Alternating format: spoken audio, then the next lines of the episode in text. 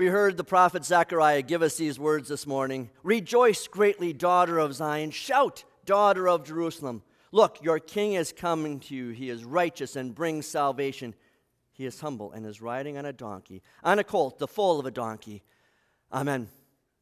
My dear fellow saints, Katherine Koonce took her final steps on Monday morning.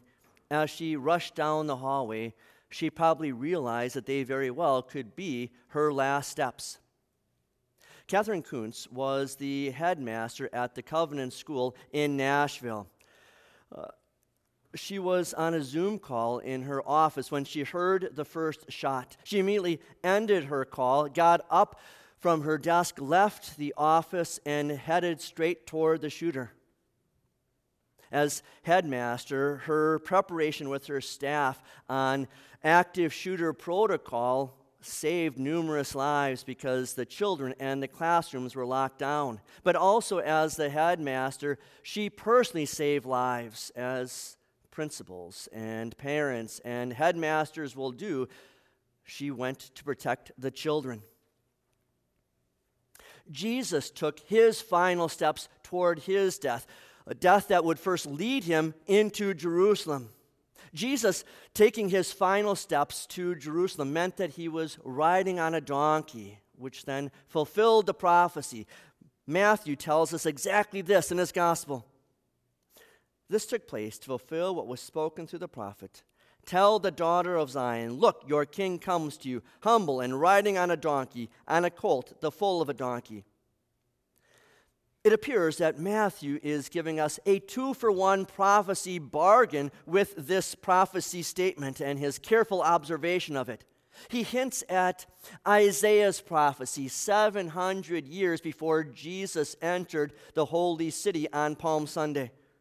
Look, your salvation is coming, Isaiah said.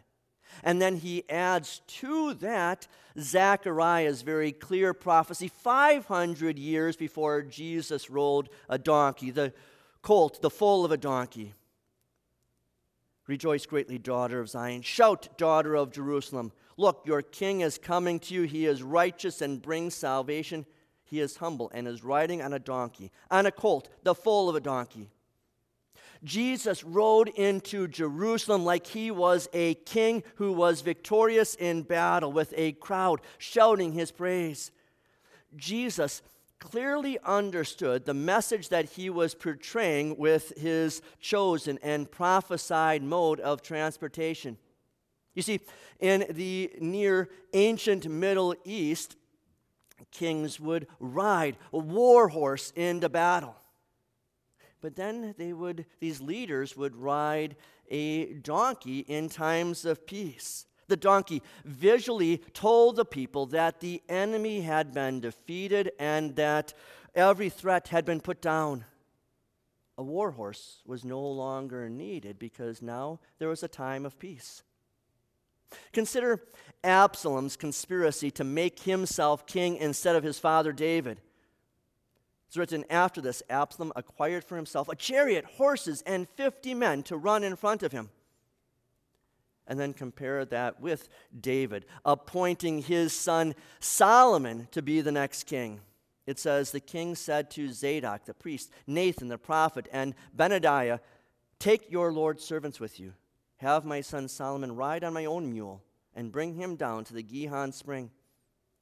And Zechariah is prophesying this peace with the king riding a donkey. He continues with his prophecy I will cut off from the chariot from Ephraim and the horse from Jerusalem. The battle bow will be taken away, and he will proclaim peace to the nations. His kingdom will extend from sea to sea, from the river to the ends of the earth.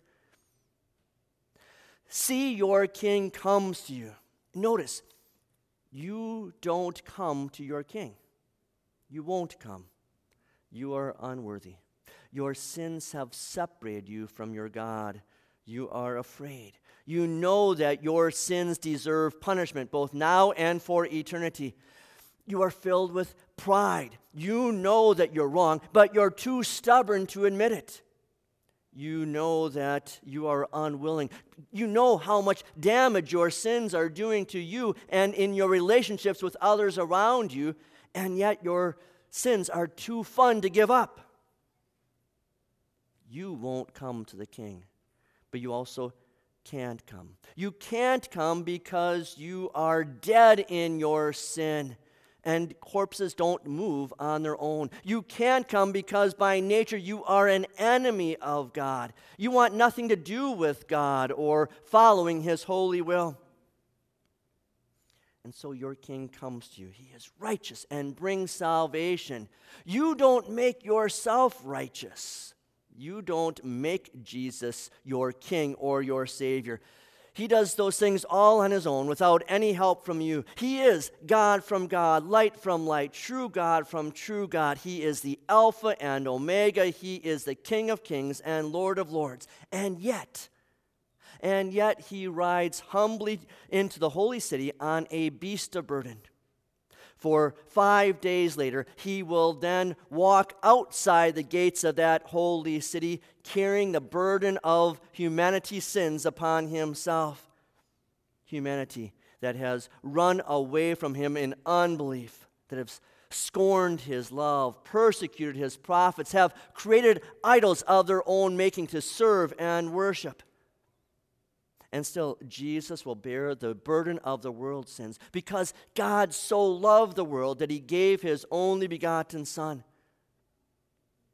This great king comes into this great city, and he could have come with almighty power and awesome glory. He could have come riding a fiery chariot with a, uh, being accompanied by legions of angels. But look at how he comes. He comes as the Son of Man. He doesn't come riding a fiery chariot, but on a lowly donkey. He doesn't come with a procession of angels, but he comes with a procession of 12 disciples who often faltered in their faith. He doesn't come with the praise of all of creation. Instead, he comes with the praise of these Passover pilgrims who had gathered in Jerusalem. So, why does he come so humbly if he's such a great king? Peter or Paul tells us in our epistle lesson, he emptied himself by taking the nature of a servant. When he was born in human likeness, and his appearance was like that of any other man, he humbled himself and became obedient to the point of death, even death on a cross. Jesus comes humbly because he does not come to rule us, but to save us. He does not come to command us, but to invite us. He does not come to demand anything from us, but he comes to give everything to us. He comes to us because we cannot and we would not come to him. And so he comes to us in the name of the Lord. Jesus comes to us by first taking his final steps that led into Jerusalem so that he could also receive praise. We love to praise people. In a few weeks, we'll have our WLS Grandparents' Day, which means that grandparents are going to be on our campus in order to be there and listen to their grandchildren and then give praise to their grandchildren for their accomplishments. We praise the Brewers because they won their first day, their first game on opening day. So at least for one day, they were in first place. But the praise goes all the way down to the little guys as they're playing t-ball. As Jesus entered Jerusalem, we witness an enthusiastic crowd whose voices were filled with praise. They aimed their adoration in the right direction. It ascended to God's to God through the Son. Blessed is he who comes in the name of the Lord. And they praise their king with cut palms, borrowed coats, and loud voices.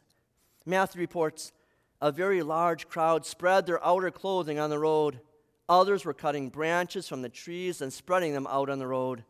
The crowds who went in front of him and those who followed kept shouting, Hosanna to the Son of David! Blessed is he who comes in the name of the Lord! Hosanna in the highest!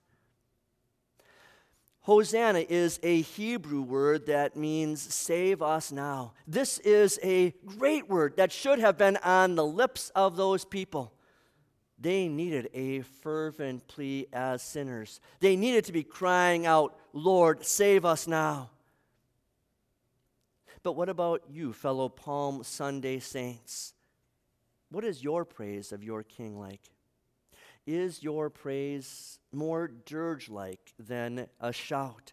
Are you excited to follow your Savior through this long, difficult Holy Week of Palm Sunday worship? Thursday, Friday, Saturday, and then again on Easter Sunday? Or is all of that too much to ask from you? Is your praise silent? Are you afraid of talking about Jesus in public because of the vile and vitriol and violence that will come your way as an outspoken disciple of Christ?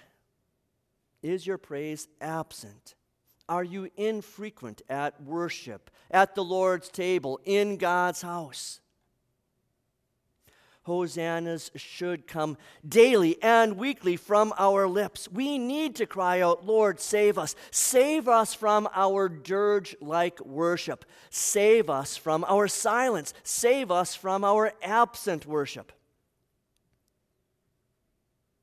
Katherine Koonce, the headmaster at the Covenant School, was a hero.